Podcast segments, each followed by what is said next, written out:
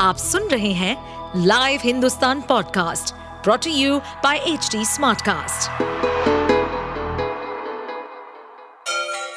Ganga किनारे बसे राज्य उत्तर प्रदेश की खबरें पॉडकास्ट में आपका स्वागत है इस पॉडकास्ट में हम सुनेंगे छोटे शहर इटावा से लेकर राजधानी लखनऊ, चमड़े के शहर कानपुर और राम की नगरी अयोध्या जैसे सभी शहरों से जुड़ी राजनीति, विकास, मनोरंजन दल बदल फरेब और अपराध जगत की सभी खबरें वैसे तो मायावती की बहुजन समाज पार्टी ने घोषी उपचुनाव से दूरी बना रखी है। लेकिन भाजपाई नेताओं ने अपने भाषणों में यहाँ पर उनकी मौजूदगी को बना रखा है। उत्तर प्रदेश के मऊ जिला स्थित इस सीट पर 5 सितंबर को वोटिंग होने वाली है और भाजपा किसी भी कीमत पर यह उपचुनाव जीतना चाहती है।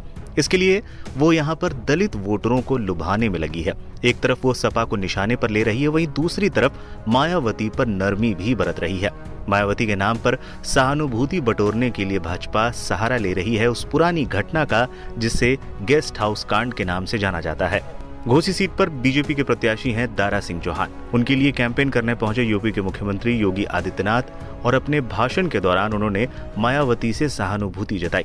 सीएम योगी ने कहा कि जब सपा को मौका मिला तो उसने स्टेट गेस्ट हाउस कांड कर दिया। अपने भाषण के दौरान योगी आदित्यनाथ ने विपक्षी पार्टियों पर जमकर हमला बोला। चाहे अखिलेश यादव की सपा हो या फिर कांग्रेस, लेकिन उन्होंने मायावती के लिए कुछ नहीं बोला। सपा को जब अवसर मिला, स्टेट गेस्ट हाउस कांड कराया था। कराया था कि नहीं कराया था? बाबा साहब भीमराव अंबेडकर जी के नाम पर बने हुए मेडिकल कॉलेज का नामकरण उन्होंने बदल दिया। मान्यवर कांसी राम जी के नाम पर बने हुए। मान्यवर कांसी राम जी के नाम पर बने हुए। विश्वविद्यालय का नाम समाजवादी पार्टी ने बदल दिया।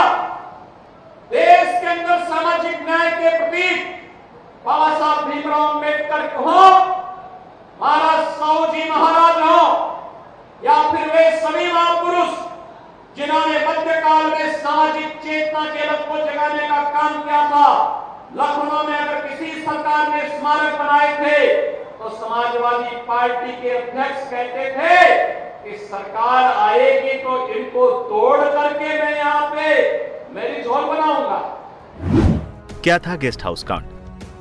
बता दें, गेस्ट हाउस कांड साल उन्नीस सौ पंचानवे के जून महीने में हुआ था। आरोप है कि तब समाजवादी कार्यकर्ताओं ने लखनऊ के वीवीआईपी गेस्ट हाउस में मायावती पर हमला बोल दिया था।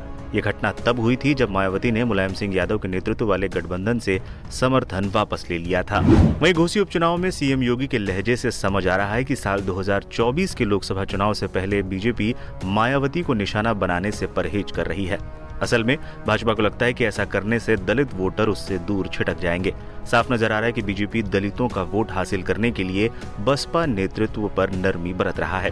मायावती के नेतृत्व वाले बसपा ने राज्य के पूर्वांचल क्षेत्र में उपचुनाव के लिए कोई उम्मीदवार नहीं उतारा है। आपको बता दें, घोषी में करीब नब्बे हज़ार दलित वोटर हैं। पिछले तीन विधानसभा चुनाव के नतीजे को देखे तो ये तबका हार जीत में अहम भूमिका निभाता रहा है।